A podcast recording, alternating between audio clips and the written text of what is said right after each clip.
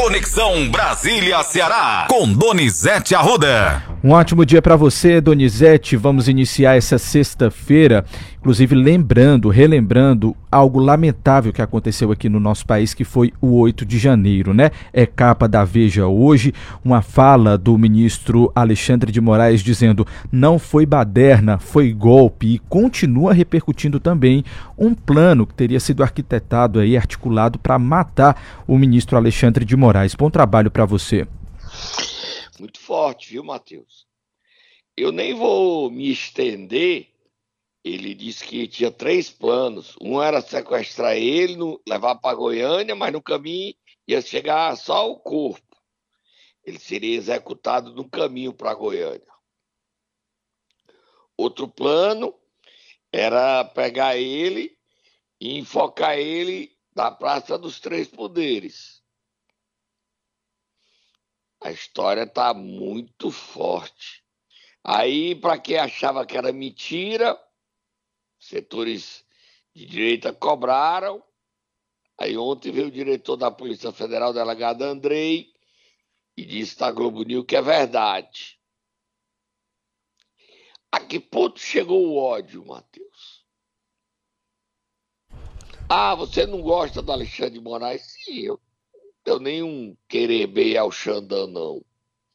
Mas ao ponto de defender, enforcar o ministro Supremo? O que é pior? O delegado da Polícia Federal, o chefe, diretor-geral, o delegado Andrei, diz que claramente a Polícia Federal já tem condições de identificar quem são os autores dessas ideias malucas que pregavam o ódio. Vamos ouvir o ministro falando, Matheus? Vamos sim, Donizete. Já está no ponto aqui, vamos ouvir o relato então do ministro Alexandre de Moraes. São três planos. O primeiro plano era num domingo, as forças especiais eh, viriam de Goiânia, 100 pessoas das forças especiais também um exagero, é, mas viriam, me prenderiam e levariam para Goiânia. A segunda era, no meio do caminho para Goiânia, é, se livrariam do corpo. Aí não seria propriamente uma prisão, seria é, um homicídio. E a terceira, os mais exaltados, defendiam que após o golpe deveria ser preso e enforcado aqui na Praça dos Três Poderes. Para sentir o nível de agressividade, é, o nível de ódio é, dessas pessoas, que não sabem diferenciar a pessoa física da instituição, do cargo ocupado. Houve um planejamento, uma tentativa de planejamento, inclusive com participação da ABIN, que monitorava os meus passos para quando houvesse necessidade de realizar essa prisão. Quando eu, eu, eu fiquei sabendo disso, na verdade, tirando um exagero ou outro, era algo que eu já esperava, eu não poderia esperar de golpistas criminosos que não estivessem pretendendo algo nesse sentido. Mas também, como eu disse, mantive a tranquilidade, eu, eu tenho muito processo para fazer para perder tempo com isso. É um relato chocante, viu, Donizete? É. Ele, na Veja dessa semana, ele fala abertamente disso, né, mano? Exatamente, como eu falei aqui na a manchete, é bem também bem chocante aqui do ministro, né? Nós temos o delegado Andrei? Temos sim, que também já está no ponto. Vamos ouvir o que foi que ele falou sobre esse caso. Isso são é, é, informações extraídas de trocas de mensagens é, daquilo que eu comentava, né? das apreensões, das prisões, é, é, de todo o trabalho investigativo que está sendo feito e segue em curso. Então, isso hoje o, o ministro Alexandre tornou público é, e é uma situação absolutamente é, é grave né, e que as nossas equipes estão debruçadas sobre essa pauta e sobre tantas outras é, de, é, é, que envolvem esse episódio, né, com a possibilidade de monitoramento do ministro Alexandre, com a questão da, da, do, do, planejamento né, de um sequestro ou de homicídio, enfim, todas a, toda a sorte de barbárie é, que estavam nesses grupos, nesses contatos é, sendo comentados. Tá aí. Matheus, lê aí que eu te mandei da Veja, a frase do ministro e a pergunta da Veja sobre, sobre o golpe, Matheus. Por favor. Vamos lá. A frase do ministro, abre aspas, foi algo claramente organizado Houve ônibus saindo de quartéis já com discurso de invasão. Havia 200 precursores um com balaclava, vestidos de preto e com radiotransmissores. Foi o que disse o ministro Alexandre de Moraes sobre esse 8 de janeiro. E aí a pergunta da Veja. Há uma visão de que era apenas um grupo de arruaceiros que veio, de que veio a Brasília fazer uma manifestação e a situação desgrilou. Desgrigolou, perdão. Daí as críticas em relação às penas consideradas altas. O que o senhor acha dessa visão? É uma visão de golpista. Só tem essa visão quem defende o golpe, incentivou e merece ser investigado também, porque claramente foi algo organizado. Os autos demonstram isso. Houve ônibus saindo dos quartéis de todo o Brasil já com discurso de invasão. Havia também 200 precursores que invadiram e a PF chegou a eles. Eles estavam com balaclava, todos de preto, com radiotransmissores, cortando luz dos locais, ou seja, já sabiam a planta dos locais incentivando as pessoas e com uma finalidade: não sair de lá até que convencesse as forças, eu acho. Armadas forças Armadas, é porque cortou aqui. Pronto. É isso. Muito forte, né, Matheus? Muito forte, Donizete. Esse relato é impressionante. Corajoso o Xandão, viu? Ser enforcado em plena Praça dos Três Poderes. Agora, quem teve esse plano, que a Polícia Federal chegou, são os financiadores, tá? Sim. Esses vão para cadeia. Vão mofar na cadeia durante muitos anos.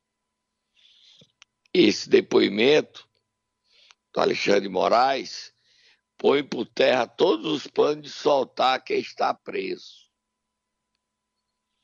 O presidente Lula solta Moab, Matheus. Muturo, Moab. Faz um ato segunda-feira, dia 8 de janeiro, para mostrar que faz um ano desse golpe. Foi golpe ou não foi golpe, Matheus? Então, Donizete, só você falando nesse ato aí, a gente comentou sobre isso no primeiro bloco aqui do Ceará News. Serão 250 homens da Força Nacional, 2 mil policiais, além da Polícia Federal e da Polícia Rodoviária Federal. Segurança na Praça dos Três Poderes vai ser reforçada, o trânsito vai ser bloqueado, certo? Tudo isso para evitar qualquer surpresa, mas não há expectativa de que haja manifestações violentas, não, tá? E o governador do Ceará estará presente, tá? Sim. já confirmou a presença nessa manifestação contra a favor da democracia brasileira para denunciar o golpe. Próximo assunto, Matheus. Falar dos desafios, Donizete, do presidente Lula nesse 2024 em relação ao Congresso Nacional, porque, segundo aqui a Folha de São Paulo desta sexta-feira, ele está sob ameaça dos parlamentares, é isso mesmo? É, a coisa não está fácil. O Rodrigo Pacheco tentou de toda forma não participar desse ato, mas disse que ia viajar para os Estados Unidos com o irmão Lula. Pacheco, dia 9. Aí o Pacheco confirmou. O presidente Supremo, Luiz Roberto Barroso, está aí nos Estados Unidos, estudando em Harvard. Aí ele vai vir e volta em seguida, do bate volta o presidente Lula tem dificuldades. A base não é uma base consolidada. E ele tenta melhorar a base dele, né, Matheus? É verdade. Tem até matérias hoje do jornal o Globo sobre isso. Você pode ler um trechinho, Matheus? Matéria do Globo. Só um minuto que eu estava na folha aqui, Donizete, mas eu já achei aqui o Globo. A manchete do Globo é o seguinte: potencial atrito, Lira e Pacheco articulam para 2024 votações de pautas que contrariam o governo e o STF. Tá aí a manchete do Uma Globo. das pautas que o Pacheco vai votar, Matheus, são duas. Um é que acaba a reeleição, tá? Então, Sim. essa eleição a partir de 30, quem foi eleito a partir de 30 não se reelegerá mais. E o mandato de presidente, governador e prefeito prefeitos eram de cinco anos. Sim. Os prefeitos não se elegem em 30 será 32. Quem se eleger, eleger esse ano já não, ainda não vai dar tempo, tem que ser o ano anterior. Então, 32 Prefeito 28 e governador 32, certo? Prefeito certo. 28, governador e presidente 30, certo? Certo. O mandato era de cinco anos. O de deputado continua quatro, deputados federais estaduais, vereadores também de cinco anos e presidente da República cinco anos. Uma mudança que o Brasil vai passar. Tá claro, Matheus? Claríssimo. A outra é que o Rodrigo Pacheco quer instituir a mudança no Supremo Tribunal Federal. Os novos ministros a serem impostados no ano que vem, o substituto do Fux, por exemplo, não teria o mandato até completar 75 anos. Seria um mandato de 15 anos. Tá bom, Matheus? Próximo assunto, para terminar. Para terminar, Donizete, só falar da MP que excluiu aí oito setores atendidos pela desoneração. Na realidade, esse assunto tem dado o que falar, né? Tem. E ninguém entende isso. Ah, o Congresso ia devolver, não devolveu, mas o governo vai voltar a cobrar. O Congresso derrubou essa cobrança. Aí o presidente manda uma nova medida provisória. Quais são os, outros, os oito setores que o governo tirou de cobrança, Matheus? na realidade, que vai cobrar, tá, Donizete? Segmentos de call center, têxtil, fabricação de veículos, maquinários, tecnologia da comunicação, vestuários, circuitos integrados e proteína animal. Voltariam a ser tributados aí de forma integral e aí as entidades empresariais já visualizam aí uma alta de preços, viu? E demissão no setor, né? Com certeza. É. Vamos ver como é que isso vai terminar, porque o Congresso, isso aí é um dos focos de crise com o Lula, tá bom? Combinado. Vamos lá dar nossa Vamos primeira pausa. E a gente volta já. Vamos tá? sim. Momento Nero. Vamos lá, Donizete. Quem é que você vai querer acordar nesta sexta-feira? E aí, quem é que a gente acorda? A gente vai direto. Primeira semana do ano. Isso, a gente vai direto para Tianguá, Donizete. Acordar tá lá não, ele tá em Fortaleza. Então vamos deixar ele aqui, vamos acordar ele. Os aliados dele o traíram e ontem ele foi caçado por 10 votos, mano. Você viu, Matheus? Vi, Donizete. Quando o Tata acordar e pega aí a matéria do CN7 que tem o nome dos vereadores. Já tá no ponto votar. aqui. Vamos lá, Tata. Cuida. Vai lá, Tata. Acorda o homem.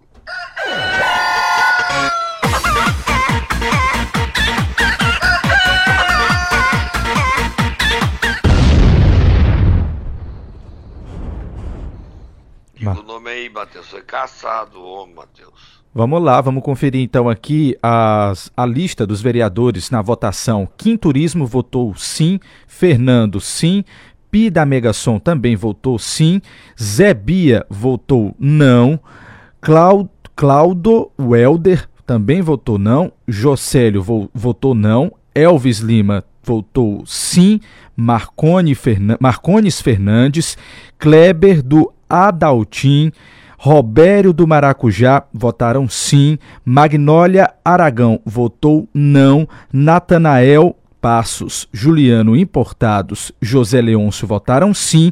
E Nadir Nunes se absteve. Daí foi como ficou é, o voto. Dez os votos, votos. a Ficaram favor, os votos. uma abstenção e quatro ausentes. O... A votação ele tinha a maioria dos 15 o ex-tão prefeito Luiz Menezes tinha 11 votos. Na hora de apurar, ele só tinha, restaram quatro. Sete se bandearam para o novo prefeito Alex Nunes. Alex, que era do PL, partido do presidente, do ex-presidente Jair Bolsonaro, está sem partido. Está negociando para ir para o PSB de Cid Gomes a política cearense é uma graça, né, Matheus? Verdade, Donizete. O cara sai da direita e vira socialista. Super Gêmeos, ativar. Virei socialista. Sabe o que é que os vereadores que caçaram o Luiz Menezes estão dizendo para ele? Taca Silvio Santos, taca, taca Silvio Santos.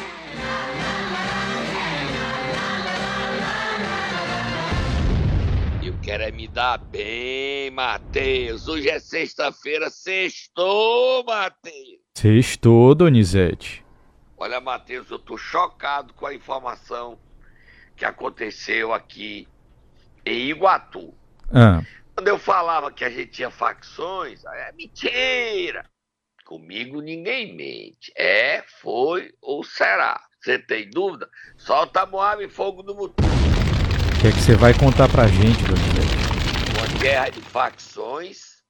Guerra de facções em Iguatu. Uma facção foi atrás de um concorrente, um jovem. Foi na casa dele, lá na localidade de Vajota do Iguatu. Chegaram lá, perguntaram pelo rapaz, cadê? Aí disseram o nome. Vou dar o nome não para. Ele está marcado para morrer. Ele não estava. Aí abordaram o seu Francisco. Não, abordaram o seu Francisco, apelidado de Chimbica, pai do garoto. E também abordaram o avô do garoto, Zé Pereira, de 74 anos. Como eles não gostaram, se o Zé Pereira disse que ele não, o garoto não estava, e nem e acreditaram que seu Francisco, o pai, o avô e o pai, sabe o que aconteceu, Matheus? Ah. A facção meteu bala nos dois. Eita, Donizete. Chocante. Já que o seu filho, não, já que você não entrega seu filho, já que você não entrega seu neto, já que você quer proteger ele, o senhor vai pagar com a vida. E meteram bala. Seu Zé Pereira, que é muito respeitado na localidade, essa área aí dessa região de Vajota, seu Zé Pereira morreu. E seu Francisco tá mal no hospital nada a ver, nenhuma ligação, disseram a verdade. E aí a pergunta: todas as pesquisas de opinião apontam hoje que o maior problema do Ceará, em Fortaleza e no interior, é a violência, é a segurança. Eu vou pedir ao secretário Samuel Elânio para que esse caso vire uma referência do Estado e ele prenda o chefe da facção, ele prenda os autores do crime do seu Zé Pereira, de 74 anos, o avô, e que ele prenda os autores da morte do seu Chibica. Não morreu, mas está da vida e a morte, né? Mas tentativa de homicídio, seu Chibica. Onde nós vamos parar, Matheus? Onde? onde nós vamos parar. Eu sou obrigado a andar com segurança, carro blindado, mas nem todo mundo tem esse, esse privilégio, não. É Deus que é bom comigo. Mas a conta é cara, viu, Matheus? É verdade, Donizete. É verdade. É uma situação muito complicada. O tempo todo não é fácil, não. E também você não tem, não queira isso, porque você não tem liberdade de nada. Até na hora do banheiro. Você vai, se quiser fazer o número um, fica o cara ao lado. Se for o número dois, fica na porta. Isso é vida, Matheus.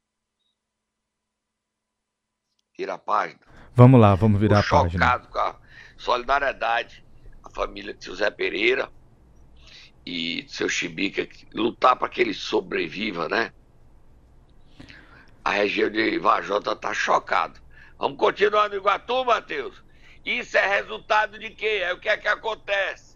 O prefeito assumiu ontem. Qual a gaiatice do prefeito que surrupiou, é acusado, denunciado pelo Ministério Público de ter surrupiado o dinheiro da Santa Santana? Edinaldo Navô, qual foi a gatice dele, Matheus? Donizete, eu vi as imagens, não acreditei. Ele deu um banho, um verdadeiro banho de álcool na cadeira onde ele iria sentar ali na sala da prefeitura de Iguatu. Você acredita, Donizete? Você viu as imagens, né? Matheus, eu coloquei no meu, nas minhas redes sociais, deu 50 mil pessoas. 50 mil impressões no meu Instagram. Você que não viu, vá lá e veja. No CN7 também tem. Matheus, ô prefeito Edinaldo, Homem, vem cá.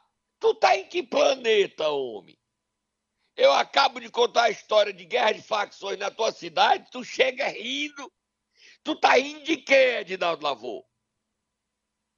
Rindo porque vai ter 250 milhões do CAF para gastar, é? Em um ano. De que é que tu tá rindo, Edinaldo? Tu foi caçado, passou 11 meses afastado da prefeitura, tu é denunciado por corrupção, tu tá rindo de quê, homem?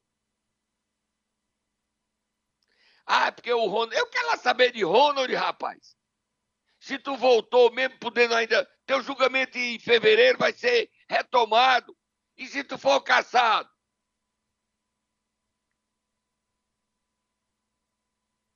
Ou tu acha que o terceiro vai saber que o dinheiro da Santa tu surrupiou?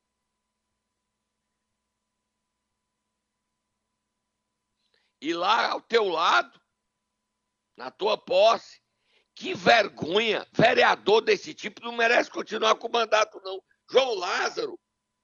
Aí eu olhei e disse: esse aqui, um dia desse, estava ao lado do Ronald, agora já mudou, já virou, deu nem tempo. Esse João Lázaro era do, do Agenor Neto, saiu do Agenor, virou Ronald, agora é, é Edinaldo. Ô Lázaro! João Lázaro, meu filho, você tem vergonha na cara e esse bigode, tira esse bigode, baixo.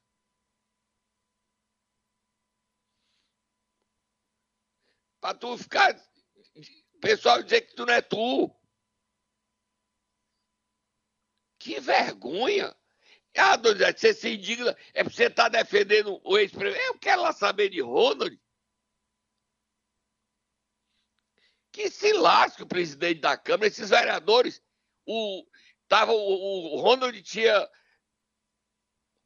É, o Disseu estava dividido, já o Edinaldo de um dia já tem sete vereadores.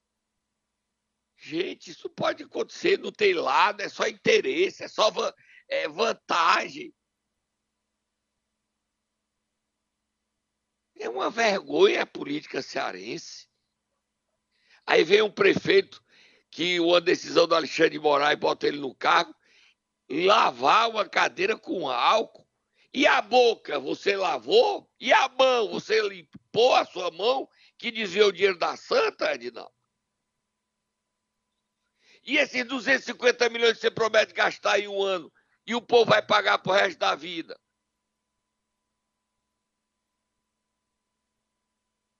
E qual o futuro de Iguatu? Sei que não é mais candidato a nada.